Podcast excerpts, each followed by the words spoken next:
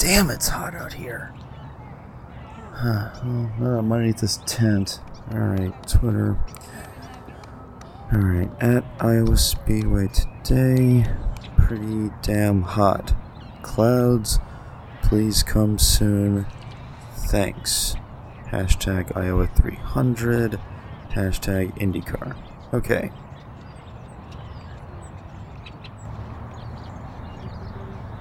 Oh, sweet, school. Oh, there's clouds. Oh, no. Oh, crap. Damn.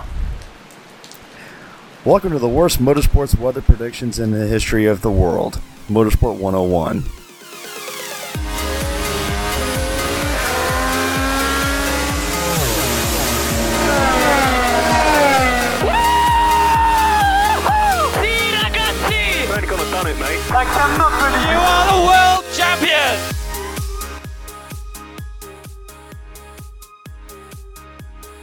Chris's manipulation over the weather is so powerful that he has put Ryan Eric King underwater.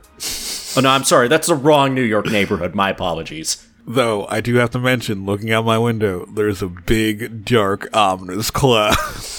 Oh, my God. And I did get a text alert saying that right now, there is a flash flood warning, so... All this, and you're still in the middle of a heat wave. What the fuck? Welcome to Motorsport 101. Filling in for your friendly neighborhood host, Andre Harrison. I am RJ O'Connell. As you might have guessed, Ryan Eric King and Christopher DeHarty are here. First, King, hello. Hello. I'm glad you're not underwater. Yes, unfortunately, South Brooklyn hosted the E-Prix. Week later, underwater. Coincidence? I think not. But also, I'm fine. The Bronx wasn't hit as hard as Brooklyn, but that dark ominous cloud give me worries. Apparently, it's extending all the way up through the northeast. It's like northeastern weather. If you can't handle me at my worst, you don't deserve me at my also worst. There is not a best. Sorry. There really is not the best. Chris, Chris back from Iowa Speedway, having taken control over the HARP weather manipulation systems. How are you this afternoon? Better today. I'm off of work. 2 days from recording this, I'm going to be driving to Mid-Ohio Sports Car Course. So the pursuit never ends. It just doesn't end. I'm gonna say as well, because I had listened to this while I was doing yard work. I've listened back to the Iowa 300 broadcast, and we'll get in the race in a bit. But I gotta say though, just be glad you weren't at James Hinchcliffe's barbecue, where he accidentally tried to hit Alexander Rossi with that medium rare chicken. Yeah, I was busy trying to avoid the rainstorm. Would you like to hear the story about that? Oh, please. Yes. So I was busy finishing up some other business I was handling, and I had parked my car right outside of turn number 4, and I was getting ready. I was getting onto a tram that was going to take me all the way to turn 4, or so I thought. Then the tram was going towards turn 4. Then rain just started to absolutely pour down on us, and in between the outside of the track, between the start finish line and turn number 1.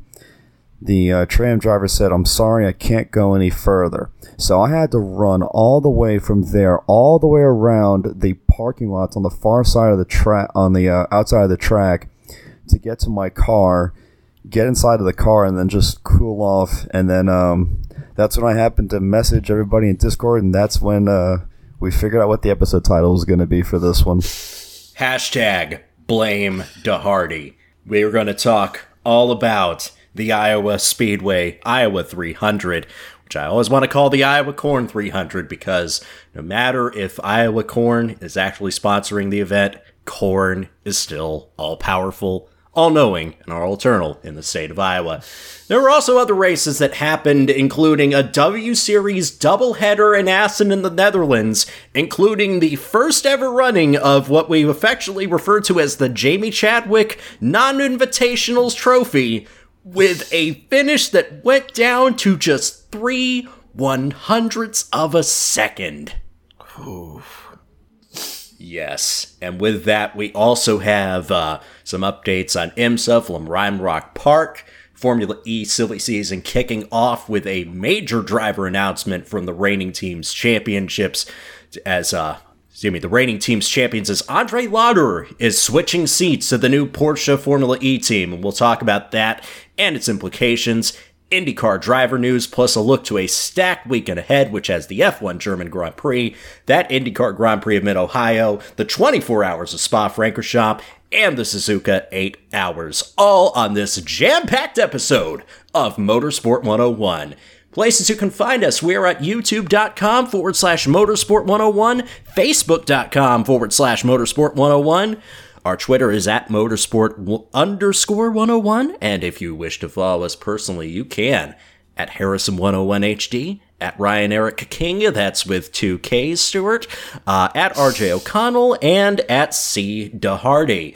And of course, with your financial support at patreon.com/Motorsport101, you help make this podcast what it is today, for better and for worse. For $5, you get early access to every show we record, and for $10, you can get in the supporter section of our Discord channel and listen to each show as it's being recorded. And also share hideous engine swap concepts before the recording, including a Chevrolet LS swapped Yugo. Man, how do we explain this to new people who want to join this Discord server? Some people have way too much money. That's it.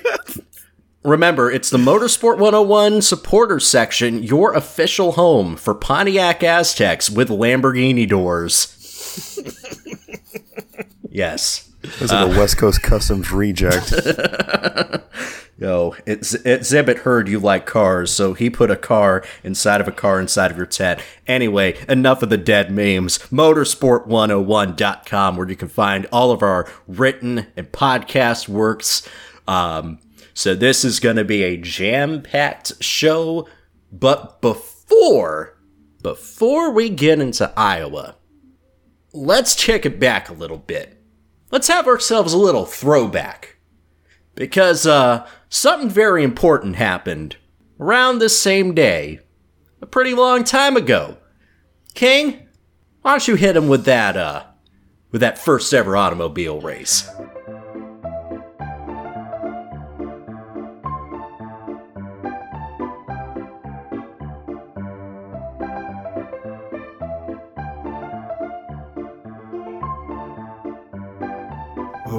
Well, you gotta take yourselves back to August 22nd. I mean, July 22nd. Wow. You gotta take yourself back to July 22nd, 1895, in an event that took months of planning and a whole bunch of shenanigans to actually organize.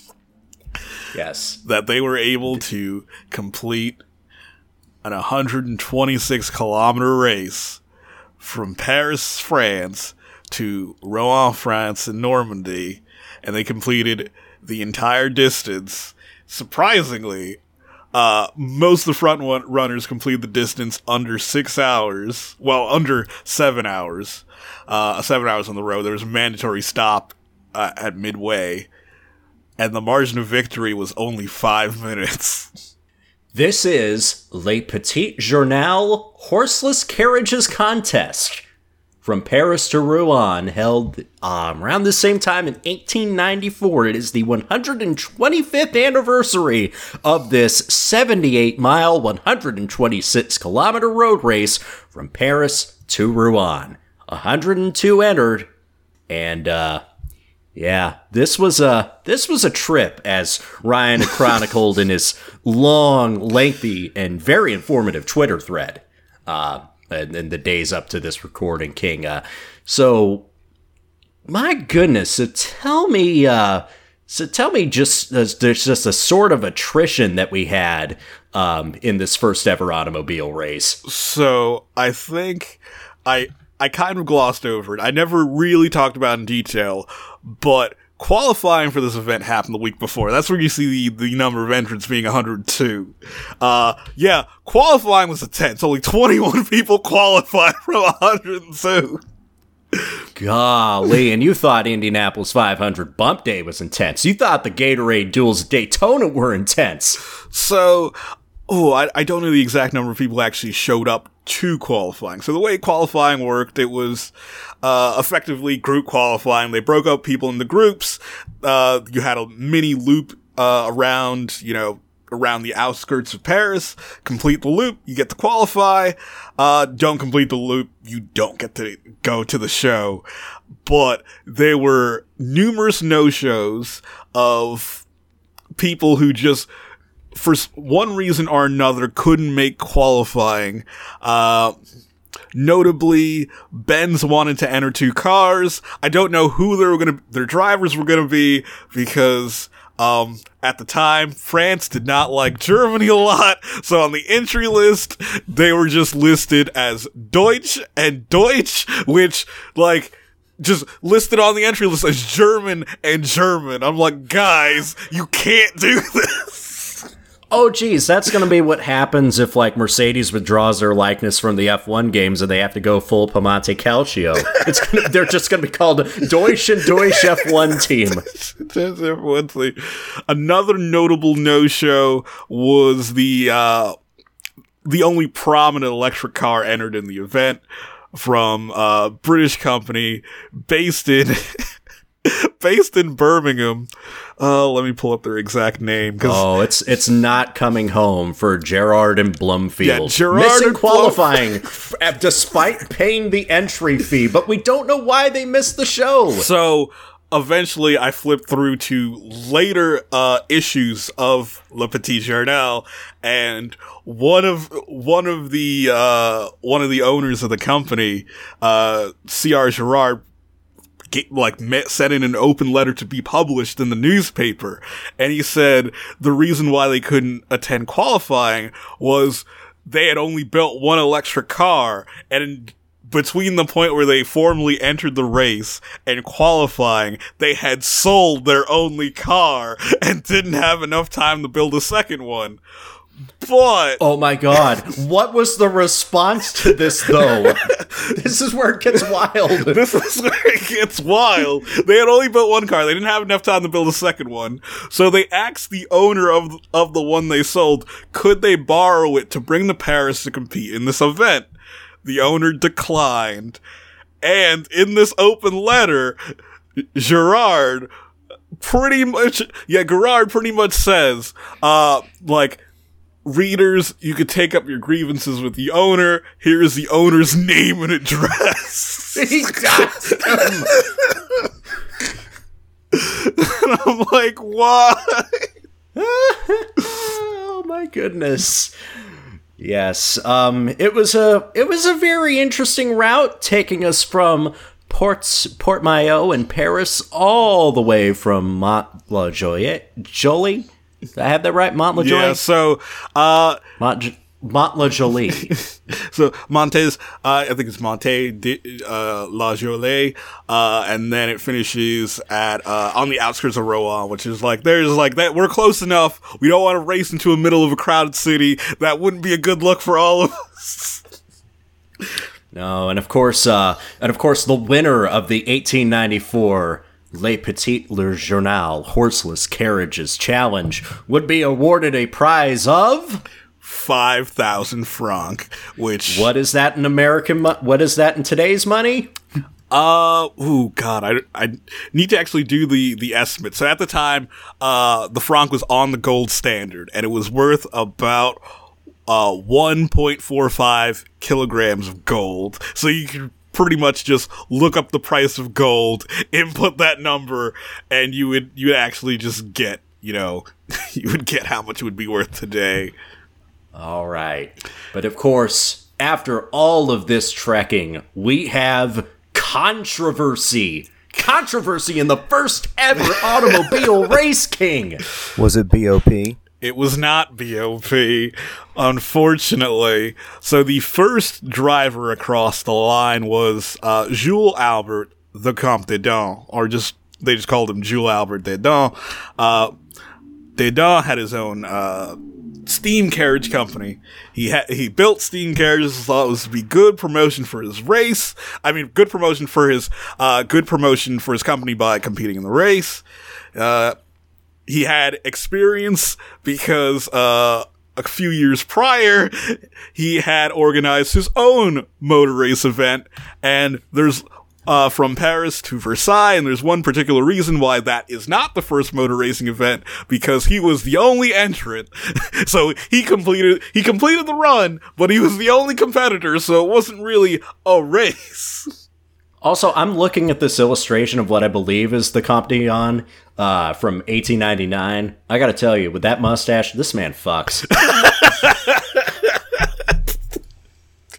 This man absolutely fucks. So his steam carriage ended up being the fastest on the day. He didn't make midway. He wasn't first at midway, but during the second stage, he overtook for the lead and was first to arrive. Stage breaks. Well, you know, the roads were rough. They wanted to stop for lunch. They got their lunch. Were there playoff points? There were unfortunately not playoff points, as they don't quickly realized. Yeah, and no, don't worry. His bronze driver did not have to worry about meeting a minimum drive time. So Comte de Dion, he's finished first. He's the winner, right? Ooh, so the regulations are very vague for this event. Part in the regulation that states that the vehicle must be "quote unquote" easy to use, because the event organizers intended to advertise, you know, personal motorized travel. There was one issue that the judges found with the Dion steam carriage, that it required someone to tend the fire for the steam boiler. Like, if you've ever seen, like, one of those, like, old steam locomotives, you see, you know, some dude shoveling coal into a fire. Well, this car required someone to put coal into the fire to heat the boiler. So the judges ruled it was not easy to use, since it required a second person for it to go. So he got disqualified. And thus, despite finishing on track first, he was disqualified. And the next man to finish was...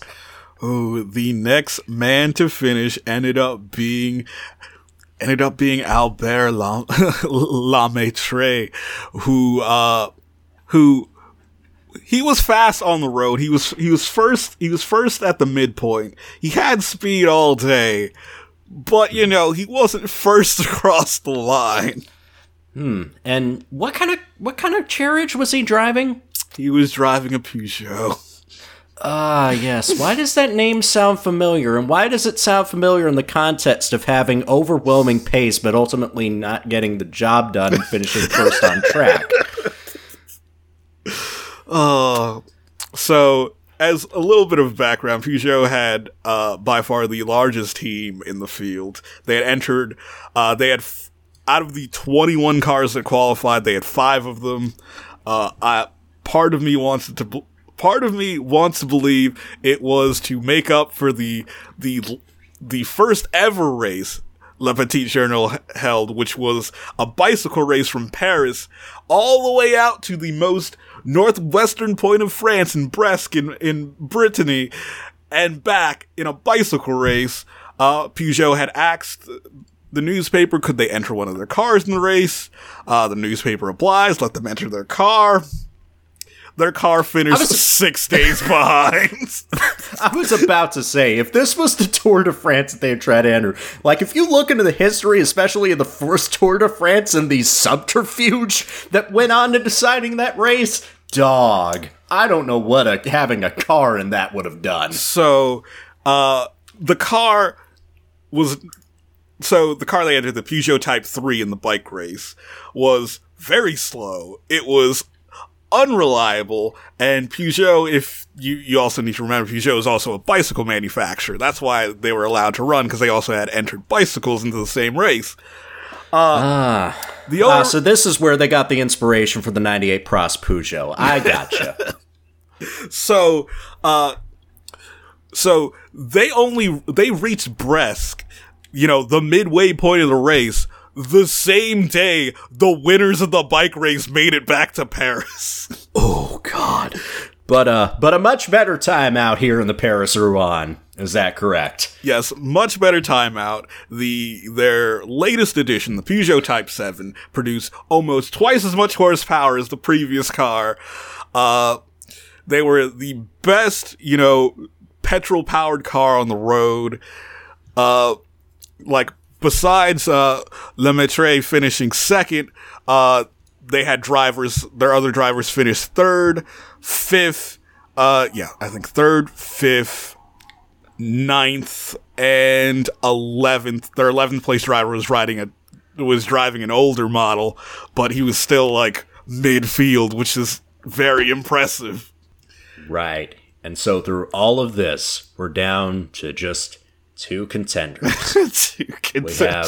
We have the man who finished first on the road, the Comte de Dion, but the man who has not yet been awarded the victory.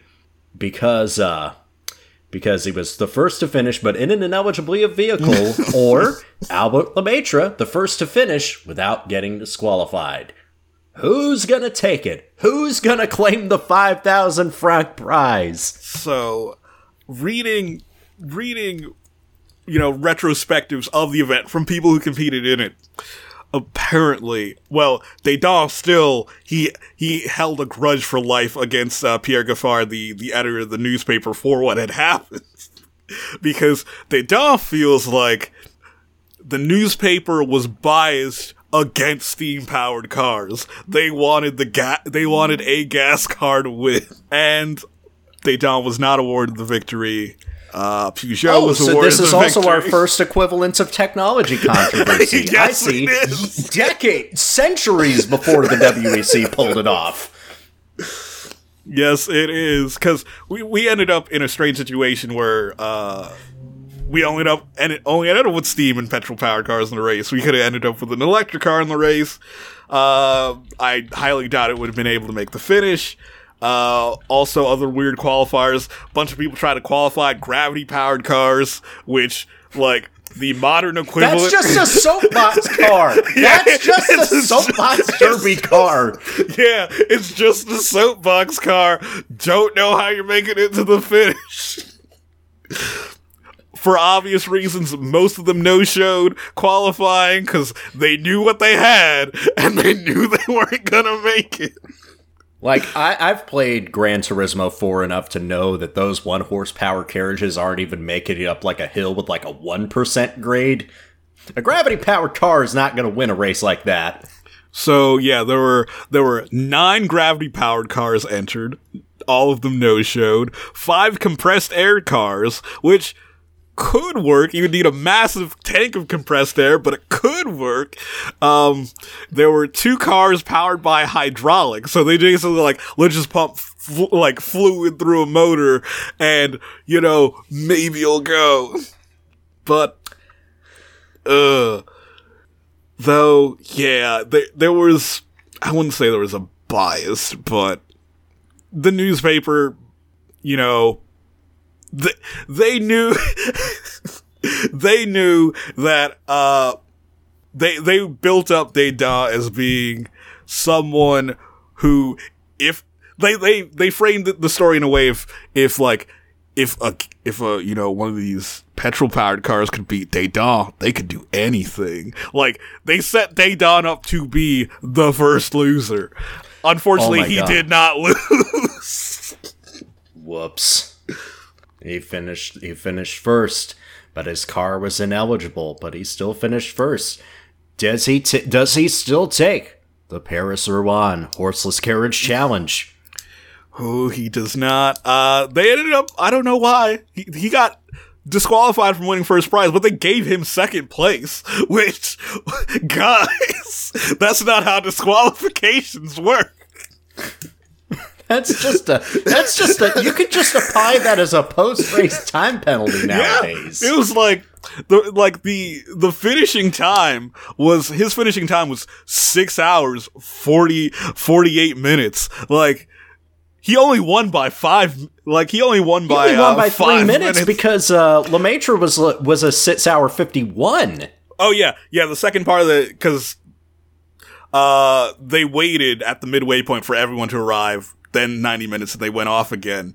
So yeah, the aggregate time only ended up being 3 minutes. So it's like, they could have found another way. They could have been like, hey, time penalty for ineligible car, but no, we're disqualifying you from winning the main prize. You're just getting the second prize. Which, right. And of course, all this you would have known, by the way, if you would check the Mercedes-AMG Twitter account trying to spoil the whole festivities, yeah. Ruin the moment. So the way I live tweeted it was pretty much as it would have happened in real time. And then I think during their approach to the finish, Mercedes was like, well, guys, we won the first ever motor race 125 years ago. Well, we didn't win. We supplied the motor. But, you know, we won it, though. Yeah, didn't y'all withdraw anyway? Yeah, so... Did y'all qualify? So, I know the 5 Peugeots in the race and the 4 Panhards in the race were all powered by Daimler Motors. So, they made up most of the field.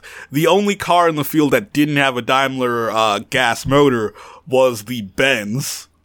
Because the Benz ran a Benz motor. So it's all Daimler customer engines at the front of the grid. Oh, Christ. It's like 2014 F1 all over again.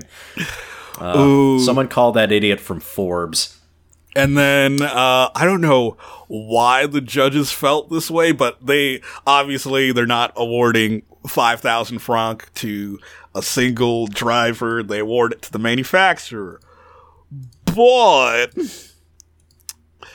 they decided to split the prize between Peugeot and Panhard, which I find strange, but they found is perfectly normal. I'm pretty sure Panhard was happy to get half of first prize despite their best car finishing fourth. Yeah, this is a large chunk of change, by the way.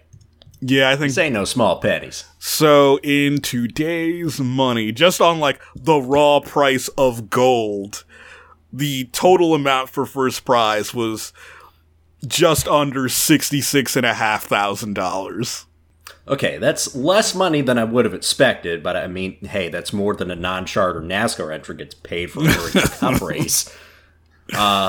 So I gotta ask, and I know, Chris, you've been listening in, you have any spicy takes about this very first automobile race? Ooh, spicy takes. Well, my spicy take is that Didon should have won. I understand why they didn't want him to win. It would have been bad for the French automotive industry if Didon won. But Didon was very scorned. He ended up co-founding the Automobile Club de France, which the Automobile Club de France ran international motorsport up until the early 20s, and they pretty much, the ACF co-founded the FIA and ran the FIA. So, if Didon would have won, it's very easy to say that the FIA would be a completely different body than it is today. And the less said about what happened to some of the individuals after this race, the better. Oh, yeah. Privately, I've spoken about what had happened to Albert Lemaître, who you can go, read about. Comte de Don, he also has a very controversial, future at this point, which his rivalry with the newspaper editor just escalates to national proportions, where it's front page news that he openly hates his newspaper editor, and they ended up in massive political squabbles, which Didon actually ended up in jail for 2 weeks for physically assaulting the president of France at a Parisian horse track. And somehow this wasn't the worst case of bodily harm on the podium. Yes. I rather not say. You could read into it. Though I will give you... It's bad. It's bad. It's real bad. Next year, in terms of... Next year, it's almost a repeat of what happens this year, of where the fastest car on the road, again, doesn't win. And that was the spark of Dedan just being fucking done. And founding, he didn't lose next year. The next year he didn't even enter. That's how done he was. But actually no, he did enter, but he did not qualify. He himself didn't qualify, but his teammate ended up qualifying, failed to finish. But Panhard had won the next year at the Paris-Bordeaux-Paris, their car ended up being disqualified for a very similar reason this year, but not as dumb. They're all gas-powered cars the next year, but Peugeot ended up getting handed the win again. Fantastic. And that all, in all of its late 19th century silliness, was the inaugural Paris-Rouen Le Petit Journal Horseless Carriages Challenge. I couldn't get a chance to watch the race on television on the fact that the medium was not invented for another 75 years at least, well before broadcast rights to motorsport were even a thing, let alone organized motorsport in general. But from the description, King, I think I would certainly give this a good... A nine coal-powered shovelers out of 10. Yes, it is definitely up there. Not the perfect start to an entire sport, but it was good enough that people wanted more. Mercedes, you bastards, stop trying to spoil the finish. Just let us have our one moment. You're already quicker than most people in your field and everything else. You lock out the podium 125 years ago and you still gotta flex. Oh, goodness. Well, with that said, let's fast forward a little bit to the present day, and after this quick musical interlude, we'll be back to discuss the IndyCar Iowa 300 at Iowa Speedway. Joseph! We're still in a bugger. Simon Pagenaud! Where are you, my French little friend? Simon! Simon! Where are you? American boy! My French friend! Where are you?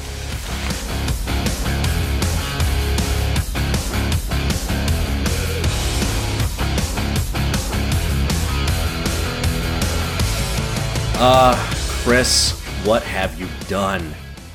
You brought all this rain to Iowa. You made us all stay up late. And now we're officially in IndyCar After Dark territory. Oh, it was coming down hard, everybody. I can tell you that right now. No, it was the track was so damp they had to dry all the vapors off the surface. Oh, drill holes in the surface and suck out the water. God. Takuma Sato had himself 2 dinners and a nap. The other best story from the extended IndyCar Radio pre-race show. Iowa 300, everybody. We got it in on the scheduled day. It was much later because this was supposed to be a dusk to nighttime finish, but because of the weather delays, it started in full darkness, did it not, Chris? Completely dark. It was started just after 10:45 at night. It should have started at night anyway, which was the comment that several drivers made, but can't pick and choose this one, can we? No, but it did ultimately work out for everyone better on. Yeah, the official start of the race was delayed 4.5 hours due to lightning and heavy rain. A lot of us thought you're not gonna get this race in. Surely not. But finally, at 11:45 p.m. Eastern time, we got the race going again. And then not even a half hour later, we had another shower and a red flag. Like, at that point, I had to be at work the next morning, so I literally gave up and went to sleep. I remember passing out just before the start of the race and waking up to the final restart after the third and final caution. I remember just being awake enough to listen to the finish. And then just feeling like, awesome, now back to bed. I was not conscious enough for this. I couldn't imagine, like, being at the event itself through all these delays and just thinking, like, are we going to have to come back tomorrow? When are we going to start the race tomorrow if we have to do this? Are we going to get this all in tonight? But it turned out to be a really, really damn good race. Iowa Speedway is a fantastic little short track, especially made for cars like this. There's plenty of side-by-side action, and the racing is always good. And it can also lead to some pretty dominant drives. Enter one Josef Newgarden, who again, in 2016, won this race with a broken freaking hand and collarbone. Yeah, we could just go back, listen to the previous episode. At the end, we said, hey, Newgarden's really good here. Turns out, he's still good. He led 245 laps and took his fourth win of the season and extended his points lead. Fun fact, this is the fourth time in 5 years that Newgarden has led the most laps. Because if you'll recall, last year, he led 229 out of the 300 laps, but only finished in fourth. But this time, he closed out the deal. Yeah, Josef Newgarden has had a very, very good time here at Iowa Speedway. Had a couple of seconds 2 years ago, but last year, he lost out to James Hinchcliffe late in the going, and pitted underneath the final caution. This year they sealed the deal and really did a fantastic job. Really the biggest story for me though was the points battle, because he finished fourth at Toronto and lost ground to Alexander Rossi. Now he's gained to where he's got a 29-point lead in the championship. Newgarden's got it going on. Coming up to Mid-Ohio, he's won there. Coming up to Gateway, he's won there too. Pocono second. He's got some good momentum coming up, but I'll tell you what, it was actually entertaining to see him drive the way he did, knowing that, his championship is at stake here. I believe as well, he also said he was feeling upset after Friday qualifying because he had to see Simon Pagenaud take pole position right from underneath of him. Even though he knew he had a quick car, he was just determined to get out there and show that he had a quick car during the race. Yeah, him and Power were both visibly exacerbated. In fact, Power even raised his hands up, asking for divine intervention for the race. And divine intervention came, but it surely didn't benefit him in the race. And we'll talk about that later. Right. That's Newgarden's fourth win of the season, and it extends out his championship lead. We'll get into that. Is also the 14th victory in his career, and the race finished at 2:14 a.m. Eastern time. Man, I didn't get to my hotel room until I didn't get to bed until 4:15 in the morning, actually Central Time. Oh my God! Yeah, you were probably seeing like the sun starting to rise. I was seeing stars, all right. And I know because of the weather delays, it wasn't necessarily the largest crowd on hand for an IndyCar oval race, but the fans who stuck around all the way to the bitter end, y'all the real MVPs, honestly. Yeah. Like, man, anytime my favorite races on the IndyCar calendar are always short ovals. Milwaukee used to be my favorite, Iowa's my favorite now, and anytime there are talks about, hey, we should go back to X short oval, it's like the main argument's like, oh, will the fans show up? And man, in Iowa, they definitely showed up. And despite the delays, you know, there were passionate fans there willing to wait it out to see the race. Shout outs as well to the UK crew. Where the race ended closer to 8 a.m. I remember getting tweets from friend of the show, Zoe Hamilton, who was watching the race until the sun came up in Scotland as she was figuring out how to mix different brands of pink sparkling gin. Oh my God. I don't blame Dre at all one bit for just checking out early on this one. But man, if you're able to stay up this late, you gotta see a dominant drive, and just behind him, you got to see yet another incredible where did he come from Scott Dixon comeback drive. That's what he does best. I'd just like to point out that Scott Dixon, for most of this race, was a lap down and at risk of going 2 laps down. But he and Mike Hull kept plugging at it, and thanks to a late decision to switch on to new tires for the final stint, Scott Dixon clawed his way all the way back to a second-place finish. In a race he had no business even being up in the top 5 to begin with. Chris, how does he do this? Kevin Harvick once said he had a golden horseshoe stuck up his ass, so I don't know, it might be the same thing for Scott, but the thing with Scott was that he was waiting to make his last pit stop, and it just so happened right after I tweeted that Scott Dixon would benefit from a yellow, Ed Carpenter spins, exiting turn 2, hits the wall with the right side of the car, and Scott Dixon pits under yellow because, of course, that's what you do at Iowa with 30 laps to go. Yeah, that fresh rubber really helped him make up ground. He had a bit of a fight with James Hinchcliffe for second place in the end. Hinchcliffe doing well despite nearly giving Alexander Rossi food poisoning on accident during an impromptu barbecue session. "Quote unquote accident." Yeah, I remember listening back to that, and they mentioned, like, Rossi said you served him some undercooked chicken, and Hinch was just like, oh yeah, that was actually what I meant to feed him. I'm hoping by about lap 150 in the race that his stomach starts to turn, he starts to feel a little uncomfortable. Yeah, that's going to be our strategy. But yes, Scott Dixon, coming back from a lap down to finish in second. Another incredible comeback drive, and one that certainly keeps his championship hopes alive. Also, fun stat from an IndyCar post-race report. In 316 starts in his career, Scott Dixon has finished first or second 90 times. That's 28.5%. Oh, God. Oh, God. He has as many wins as he does second place finishes. He can't be stopped.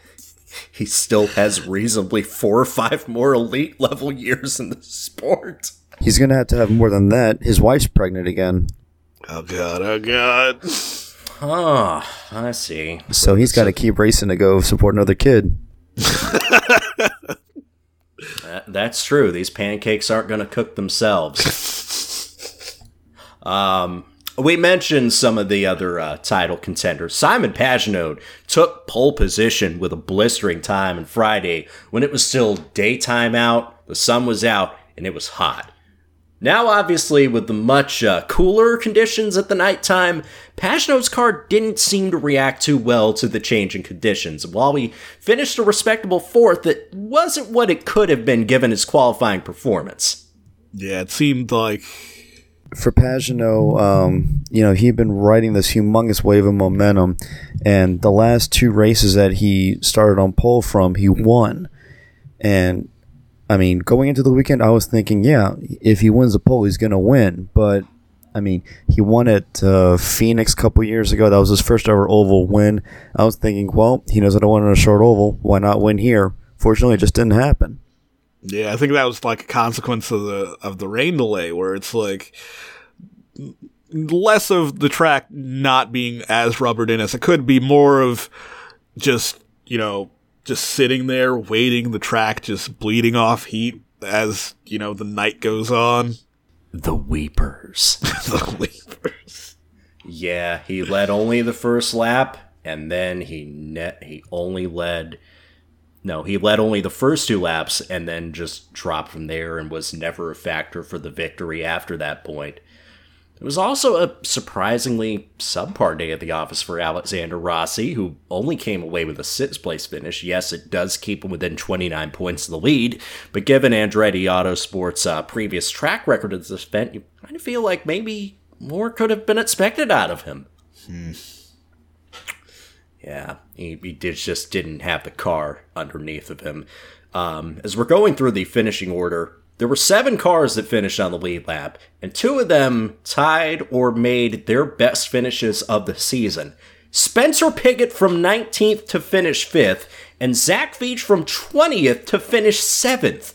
Great job for both these young men. Yeah, they were tremendous on track. I ended up watching the 30-minute fast-forward, and man, Veach was very confident out there. Yeah, confident as you could be, because Chris, he didn't necessarily think that he was going to be starting this race because I must have missed that. Yeah, his fuel tank started to leak out, I believe, so they had to take the car back to the garage before wheeling it out before the start. That must have been when I was stuck in my car waiting for the rain to come down. I didn't have I couldn't get cell phone signal, I couldn't get internet access or anything, so I was completely in the dark for that time. Oh no, yeah. Something was up with Veach's fuel tank. They had to wheel the car back in the pits, and considering how many times Zach Veach has caught on fire inadvertently at times this season, I think that was for the best. And ultimately, they did get the car in working condition for him to finish 7th, his best result this season. Hey, good for him. He is on his way to breaking what's been a tough sophomore season in that number 26 car. It was good to see Veach get this kind of momentum, especially when you look at the fact that the next race is his home race in Mid-Ohio. He just hasn't had a good year this year. I mean, last year he did well at Long Beach. He did pretty well in the last half of the year, but, I mean, this year just has not been for him. So I'm happy to see him do well this time around. Happy to see that. Yes, and Spencer Pigot as well. He's starting to like Iowa Speedway because in his 2 visits, he was 2nd last year and he was 5th this year. And I know Ed Carpenter Racing, they build quick cars around Iowa Speedway, but Spencer is really taking a liking to this track, I must say. And I've got to feel like that first win is going to be coming sooner rather than later. There were a number of cars and a number of drivers that found themselves in the wars. Unfortunately, among them, Will Power was running up near the front, but he was tagged with a drive-through penalty for an improper pit entry that knocked him down to the tail end of one lap down. He finished in 15th. And Takuma Sato was running up in the top 5, but not even having 2 dinners and a nap was going to save him from tripping over Sage Karam's car. Sage checked up. Sato run in the back of him. That spins him at around lap 168. He retires after 216 laps. Actually, you have that in reverse. Oh, yeah. So it was Karam who tripped over Sato after Sato checked up. I remember Correct. Now. I see. Yeah. Well, they are car numbers 30 and 31, so... Yeah, they just look a little different. Oh, man, that's a bummer for Sato. He was having such a good race, and that really does put another hammer blow to his title hopes, because a top 5 finish would have gone a long way to help him keep pace with the likes of Newgarden and Pagenaud and Rossi and Dixon up in front of him. Same for Power as well. With that 15th place finish, he drops further and further away from Newgarden's lead. Yeah, so Power is now 165 points down with 5 races to go, and I asked him after the race is done, how much harder does it make your championship chance? He said, "Dude, it's damn near impossible now. He's just gonna try and win every race that he can from here on out." I think we're gonna see. I don't want to say a death for Will Power, but a Will Power that really has nothing left to lose for this year. Try and drive his butt off to try and win here. He won at Pocono. Believe he did win at Gateway last year.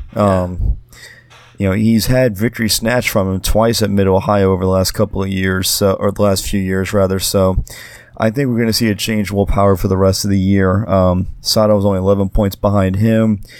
Hunter Ray, you know, sitting on 298. Talk about a guy as well. Hunter Ray only finishing 17th, a man who loves this track and has had so much success here. Yeah, he's got 2 wins here, and he's another guy that hasn't had much luck recently. He's had 3 straight finishes outside the top 10. I don't know what's going on with him, or really everybody else at Andretti except for Alexander Rossi. You look at the rest of Andretti Autosport. We talked about Zach Veach earlier, but Marco Andretti, he was called to pit road for being basically too slow. Oh, 95 laps down, retired after 205 for what is officially listed as handling problems. I don't know what's going on with that. I mean, really, with as good as Andretti Autosport's been, I don't know what's going on with Marco this year. I mean, Iowa, it's the place where he got his last win. He's done well there before in the past. I just don't know what's been going on with him this year. It's like in the last 3 races, he retired at Road America, 10th at Toronto, and 21st at Iowa. I'm hoping he gets another top 10 because if you look at the roller coaster, it's time to go up. Excellent. Yeah, that's and of course, shout out to IndyCar as well. They had actually uploaded that 2011 Iowa 300 race. It was a fantastic drive, and of course, great to hear the late great Dan Weldon on commentary as well for that event. It was a good race, especially if you were hardy enough to stay up through the whole thing. Here is the rundown of the finishing order. Again, Josef Newgarden winning the race, 245 laps led, and a margin of victory of 2.8 seconds over Scott Dixon in second, James Hinchcliffe finishing third, pole sitter Simon Pagenaud dropping to fourth place, Spencer Pigot in 15th, up from 19th on the grid, improved 14 places. Alexander Rossi finishes where he started in 6th. Zach Veach, the last of the lead lap finishers, moving up 13 spots to finish 7th. Graham Rahal was first off the lead lap in 8th. Sebastian Bourdais moved up 12 spots. A very good drive for Bourdais, going from 21st to finish 9th. Tony Kanaan with a top 10 finish in 10th. 2 rookies in 11th and 12th. Marcus Ericsson, who really likes this track, in 11th. And Santino Ferrucci, who got a mammoth start at the finish. Oh, man, what a good start. I hate saying it, but that was rookies. I want to talk about both rookies here real quick. Ericsson really, really enjoyed this close action at Iowa Speedway. He really enjoyed, being able to pass and repass other cars. And I drew the comparison. It's basically the closest thing that an oval track is to a street circuit, because here, it's elbows out. It's really tight confines. You've got to really, muscle yourself around people. And Ferrucci had some amazing moves, going around people on restarts and actually fighting Alexander Rossi for a top 5 spot early on in the race. Not bad for the driver that calls Sebastian Bourdais dad when dad has his 200th start. Christ. Oh my goodness. Yeah, Marcus was driving the oval like a road course, and he seems like he's having a lot more fun here than in the last years of his F1 career, especially in that time at Caterham. The less said about that, the better. Connor Daly finishing a strong 13th. He qualified 16th. It looks like he's getting that Carlin team turned around just a little bit. Yeah, when you look at where Connor started, I think that was like 16th. He was running mid-pack the whole way through, and he could have gotten 11th or 12th, but you got to sometimes take what you can get. He hasn't actually done really well at Iowa Speedway too in the last couple of years, so it was good to see him, complete the race just 1 lap down, and a race for Carlin that some people may have seen it as it's just going to be a throwaway because you've got 2 drivers in the team that have never worked together before. How well are they going to do? But both drivers have won on the road at Iowa Speedway, on the road to Indy as well. Yes, let's see here. Felix Rosenquist out here confusing everybody with himself, and Scott Dixon finishing in 14th. Will Power is mentioned in 15th. Matthias Leist, 16th, 2 laps down ahead of Ryan Hunter-Reay in 17th. There were only 5 retirements. Colton Herta broke down after lap 276. Ed Carpenter, as mentioned, spun and tagged the wall with 38 to go. Takuma Sato had that run-in with Sage Karam. He retired after 216 laps. Marco Andretti officially retired after 205 with a handling problem. And as mentioned, Sage Karam, his second race back with Carlin, was just in the wars all day and classified 22nd and last after starting 14th. It wasn't an ideal race for Karam. I have to really say this with the whole Colton Herta situation. He came into this race looking really, really nice. His car handled well. Everything looked, like it was on form for him. I hesitate to say I credit that with cutting his hair, but I don't know, maybe. Oh, God. Colton cut his hair. I forgot. And, of course, I love the tweet that he made during the rain delay. And it was just like, guys, I appreciate you being concerned about my bedtime, but Dad said I could stay up all night and even hang out with my friend overnight. George Steinbrenner IV. Oh, this is so good. Next up, of course, we have Mid-Ohio, where we have had 6 different winners in the last 6 years. But if history is any indicator, you may look to the likes of Scott Dixon and Alexander Rossi, who have excelled here in recent years, and especially historically in the case of Dixon, who always does well at Mid-Ohio, seemingly. Yeah, Dixon's won here 5 times, but he hasn't won here since 2014. He started working with Chris Simmons, his current engineer, in 2015, so they're looking for their first win together at the track. That pretty much was Dixon's personal playground for a few years there. But if last year's anything to go by, I don't see how I can pick against Rossi. Then again, I haven't picked against Rossi in a few races now, so I don't know. Is it just because he's that damn good, or is it just because he's the most entertaining driver to watch in American racing today? Probably both. Why not? It sums it up succinctly. Again, just to recap the championship standings, Josef Newgarden with 487 points now has a 29-point lead over Alexander Rossi in second. Simon Pagenaud third on 429 points, and it's another 40 points back to Scott Dixon in fourth, coming off of 3 straight top 5 finishes. Will Power slides to 5th on 322 points. He's 11 points out of Takuma Sato in 6th on 311. Ryan Hunter-Reay, the best of the rest, in 7th on 298. Just 8 points out of Graham Rahal on 290. Then another 11 points back to James Hinchcliffe in 9th place. Sebastian Bourdais and Felix Rosenquist, your leading rookie in the race, tied each at 255 points, with 5 races remaining, including the double points finale at Laguna Seca. Oh, baby, this is going to get good. We are down to effectively 4 realistic title contenders, and we've got a good variety of races coming up. It's going to be awesome. I was going to say, road course, super speedway, short oval, road course. We just got out of a short oval, and the one before that was a street circuit. How much more diverse can you get in motorsports than this? Is there any wonder why I think IndyCar is probably the best championship going right now? Yeah, that's a very fair point. And it's, of course, it's so densely packed. Again, we're gonna have a race next week.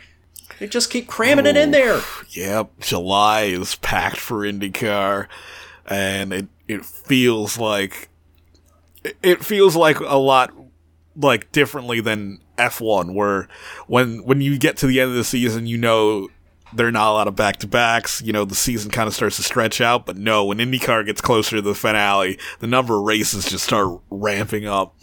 This was the second in 3 consecutive weeks with IndyCar races, and then after that we'll have 3 straight weeks where we go to Pocono, Gateway, and Portland. Excuse me, Pocono, Worldwide Technology Raceway, Gateway, and Portland.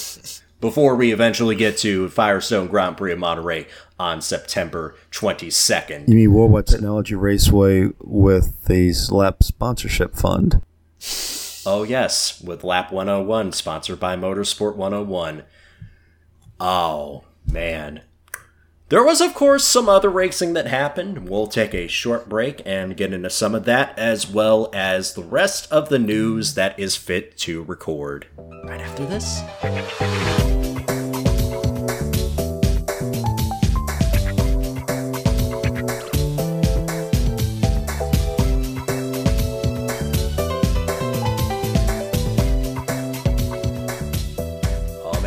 King W Series happened not once, but twice. In Assen. Yeah, double DTM. Dutching. Yes, DTM also happened. Marco Wittmann and Mike Rockenfeller won races. But we've taken a liking to the W Series. We were skeptical at first with the idea worked, but, you know, the racing is damn good. And it's especially awesome to see people get a chance to succeed, such as Emma Kumalainen, who has had a very, very rough season in 2019, has she not?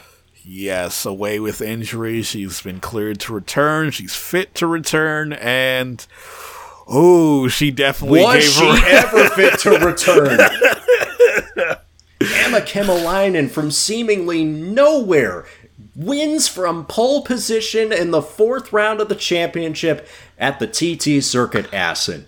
You know, you could say it's weird to see cars at Assen, the traditional bike track, but I'll tell you, and especially when we get to the next race we're going to talk about, I'd say it's perfectly fine to have cars at Assen.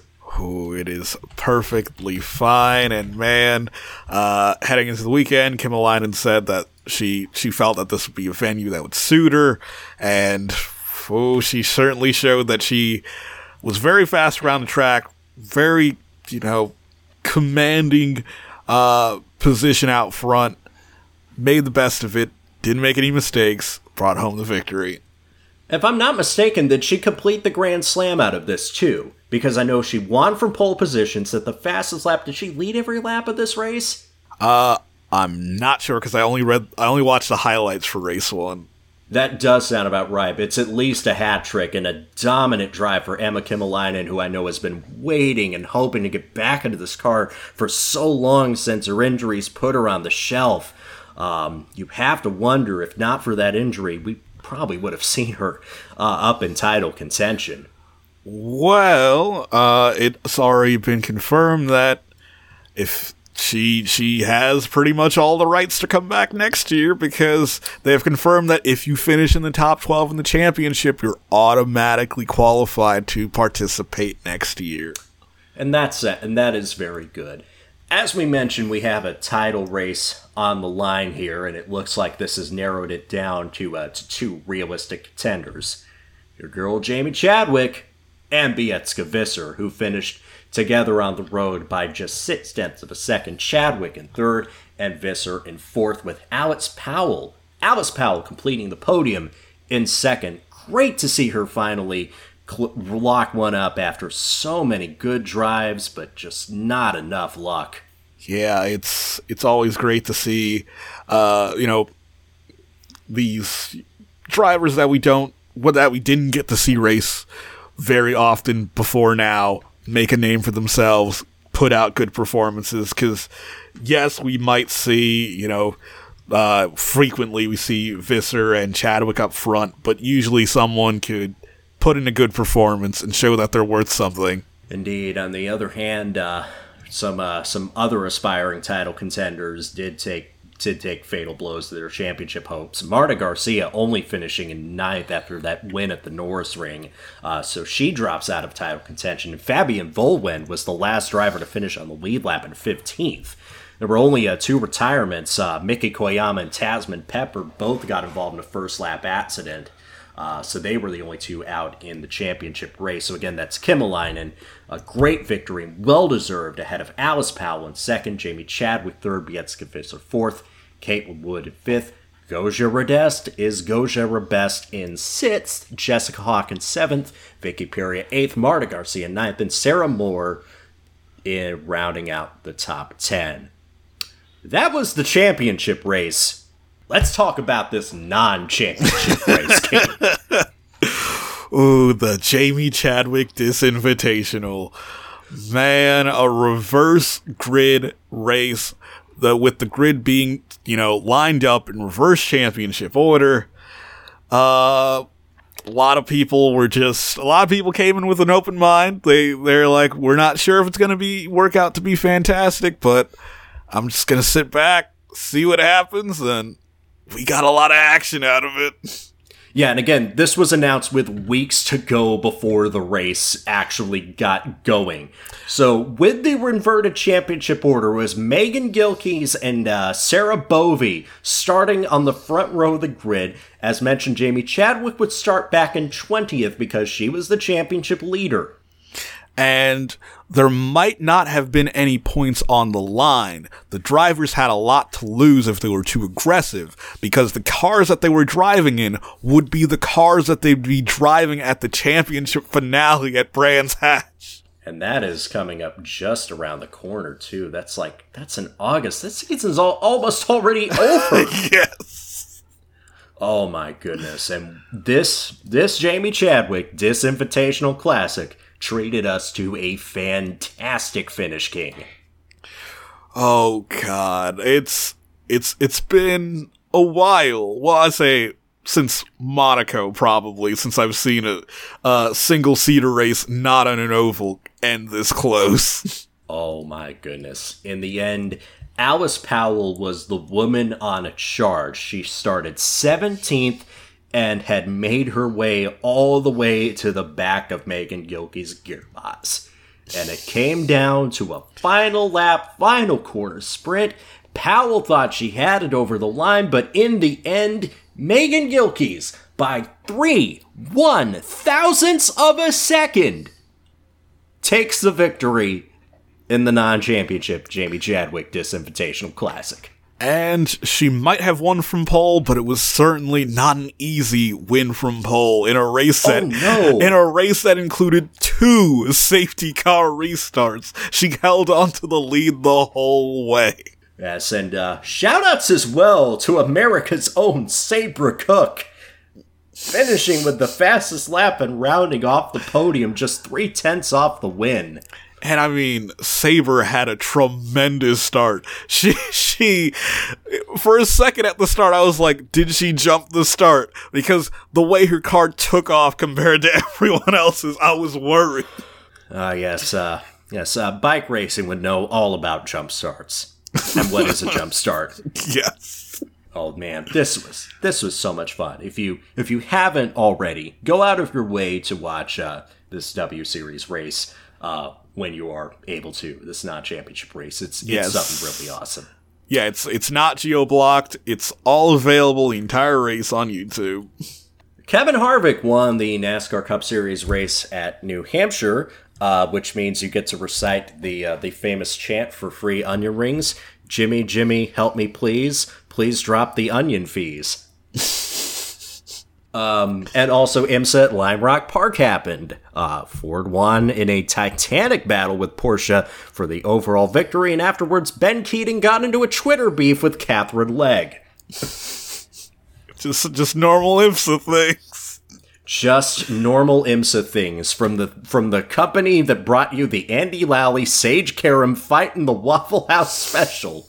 Oh, and also Corvette racing were absolutely nowhere thanks to BOP changes after Watkins Glen. Thanks, BOP. Oh, goodness. Yeah. Just imagine if these were coal-powered Corvettes. They dominate, right? And boomers would still like them more than the C8. It's a mid-engine car. It looks like a Ferrari. It looks fine. It may not sound as good, but oh, it's great. It's a good car. I'm not thinking of a coal saw-powered race car, Chris. We're not having this discussion on a recorded episode. That is for the server and the server only. I'm leaving this in. Chris, we have a new face on the IndyCar grid, but it's an old face and a familiar one, and I believe you want to bet. So RC Enerson, he's got an interesting history. He drove in USF 2000 for a few years. He drove in Indy Lights for 2015, and he in part of 2016, and then he drove at Mid Ohio and a couple of other races in 2016. Hasn't been in the car for a while, but he's been keeping fit and keeping in shape, and he's going to have another shot to race here coming up at Mid-Ohio with Carlin in the number 31 car. His family's business is the Lucas Oil School of Racing, and they will be the primary sponsors for the number 31 car this coming weekend. Mid-Ohio is a bit of a an interesting track for RC. He was leading the 2014 USF 2000 Points Championship when, unfortunately, he and Victor Franzoni got together, and that kind of started the downfall of his championship run that year. Didn't win the title. In 2015, I want to say it was, he actually won an Indy Lights race at the track, so he knows his way around Mid-Ohio, and it should be a good showing for him and Carlin. And also, let's not forget, Carlin got their first ever Firestone Fast 6 appearance at Mid-Ohio. Indeed, and for Enerson, he only driven 3 IndyCar races at the end of 2016 with Coyne. I can tell you, he looked quick in all of them. And again, he's been out of action for a little while. He's still only 22 years old. I'll be interested to see how he performs in that number 31 car as well. Formula E silly season kicked off. We don't even get a week outside of the season, and already the bombshell drops that Champ Car World Series alum and three-time Le Mans winner and Super Formula and Super GT champion Andre Lotterer is leaving Tachita and going to Porsche. Open the floodgates begin the speculation. Oh, everyone send your CVs to Tachita. Hey, maybe you'll get to be Jean-Eric Verne's teammate next year. Oh, and there is one interesting rumor that I have heard, and it ties into some recent Formula 1 silly season rumors. So apparently the word in the garage is that Romain Grosjean is effectively driving for his F1 career this weekend at Germany, which we'll get into a bit. I think he'll see out the season, but there's talk that Grosjean may be linked to a switch to Formula E to take that second seat at Tachita. And honestly, the more I think about it, it actually be a good fit, and here's why. Because Grosjean is starting to stagnate, and he's starting to press way too hard. Haas, on the other hand, they are also starting to stagnate. This is a partnership that is no longer beneficial, and Grosjean has not been in a situation where he can win a race since 2013, where he probably should have won that Japanese Grand Prix if he had gotten on top of those Red Bulls. The trade-off would, of course, be that Esteban Ocon would take over his place at Haas. I mean, there's a lot of open candidates. Could you see Romain Grosjean working out with this team in Season 6? Yes, Grosjean would be a fantastic get for the team. Though the rumors, well, before the whole Grosjean driving for his career thing came up, the most popular rumor that I have heard so far, that the second seat would probably end up going to current Tachita test driver James Rossiter, another Super Formula and Super GT alum. Passing the torch from the one to the other. I'd heard Antonio Felix da Costa's name floated about, but I don't see it because he's still pretty solid with BMW, is he not? Yes, and BMW looks very competitive. I mean, hell, for all we know, Ty Dillon could end up in this seat in 2020. Oh my God, no. Better than Austin Dillon, and better than that one picture of Austin Dillon. I would sneak beers into the track just so I could throw it on the track. Yeah, and again, if Tachita can just, not trip over each other, that would be great. We also got some reports from the Spanish press that we're going to have a major move in the design portion of Formula 1. Because it looks like Aldo Costa is going to leave Mercedes at the end of this year, and apparently he's going to be moving back home to Ferrari. Ooh, man. What? Part of me is like, why? Why?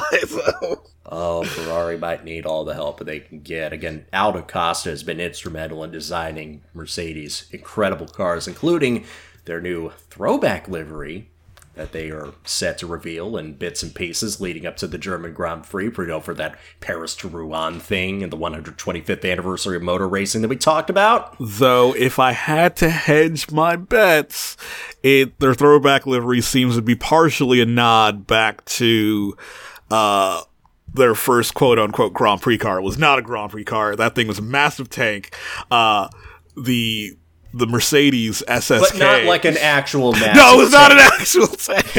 It was not a Formula truck, which I'm kicking myself that I did not watch the Formula truck race on this, the official podcast of the Formula Truck Series.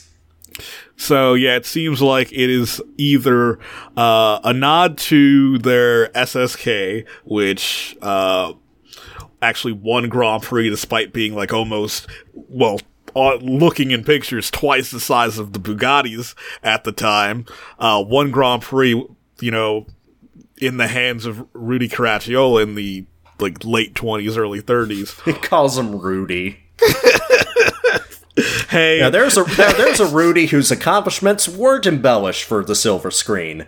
Yes, that thing was massive tank. It had it raced at Monaco, and people were like, "How is this possible? How can something this large race at Monaco?" Not knowing, you know, how big F1 cars nowadays would be, and also it seems like it could also be a nod back to the Mercedes GP 1914, which won the last Grand Prix before World War I, which happened before the war started, but after Franz Ferdinand had gotten assassinated. Weird time, but they ran the French Grand Prix still, and that car won the race.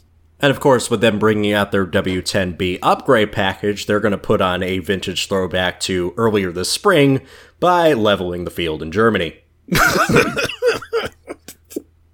Now the only question is who's going to finish third. We have other racing that's going to happen, of course. We have the aforementioned IndyCar Mid-Ohio. Dixon seems to be a favorite. Rossi seems to be a favorite. And hey, it's in Ohio. Ain't much happening going on in Ohio. Certainly not good basketball.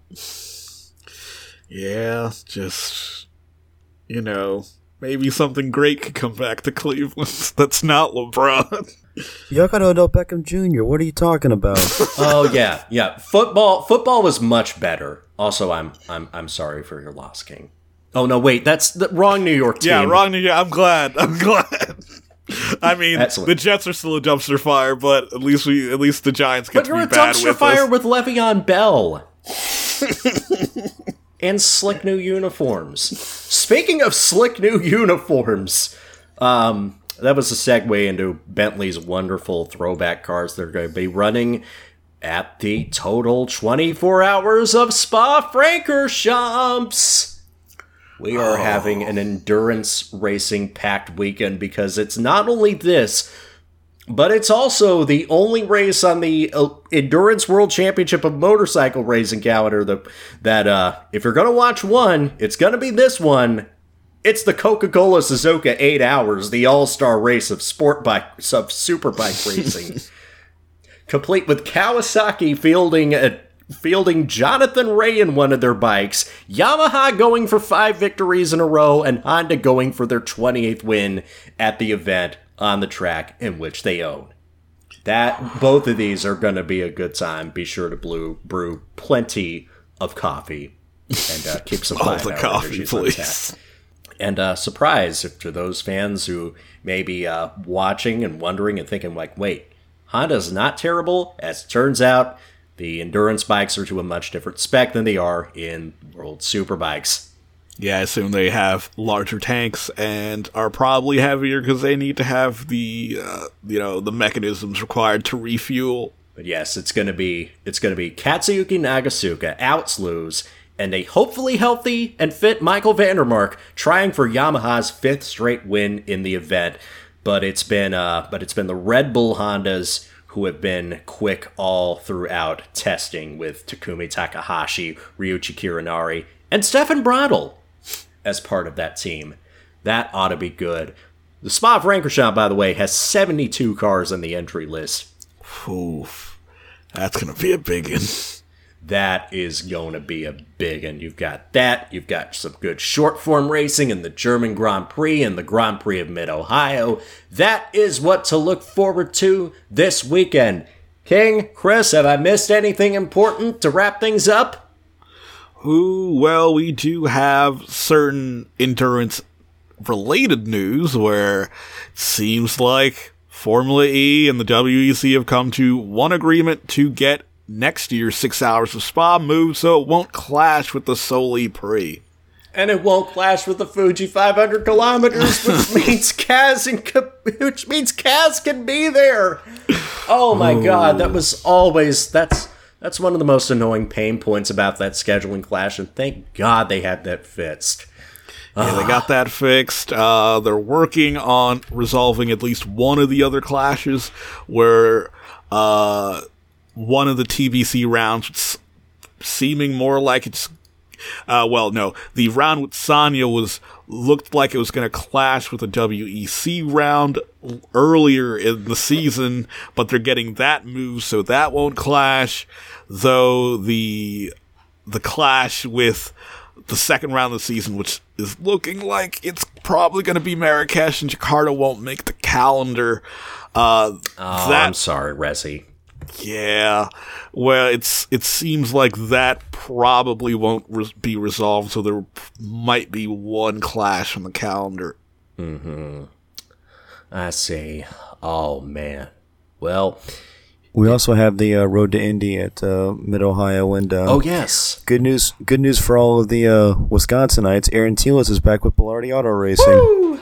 Yes, coming off that strong drive at Toronto. Of course, that epic title fight that's brewing between Oliver Askew and Rinus VeeKay. That is something to look forward to as well. Yeah, I think Oliver, quite frankly, is going to take it. Rinus, he has a test coming up with EC Ed Carpenter Racing, so that should be fun to see. It's going to be interesting to see how his feedback, is taken at that test. I'm thinking Oliver should get a test pretty soon, hopefully, anyway. But I don't know what his plans are. Hopefully it's at Mid-Ohio, because he did pretty well there a couple years ago in USF 2000 competition, but we'll see. I see. And with that, this wraps up this episode of Motorsport 101, and no bad weather has come our way. I've got my eye on you, Chris. I've got my eye on you, because I know your powers are becoming dangerously high at this point. Let's see, the lottery numbers are places you can find us one more time. We're on youtube.com/motorsport101, facebook.com/motorsport101. We're on Twitter at motorsport_101. If you wish to follow us personally, you can at Harrison101HD, at Ryan Eric King, at RJ O'Connell, and at C. DeHardy. And of course, your financial support at patreon.com/motorsport101 helps make this show possible. $5 gets you early access to all of our shows. $10, you get in the supporter section of our Patreon, the supporter section of our Discord, and listen to these shows live as they come out. Special thanks as well to Cam, to Toki, and to Vincent. Hello, dear, for listening in. You all are the real MVPs, as we have gone through a journey over 125 years from Paris all the way to Iowa and all corners of the world. Thank you so much for listening. Everything Motorsport 101 you can find on motorsport101.com. Before all of New York City ends up underwater, it's time we bid you adieu. For Andre Harrison, Chris DeHardy, and for Ryan Eric King, I'm RJ O'Connell, saying so long, and thank you very much for listening. Later, y'all. Bye. See you.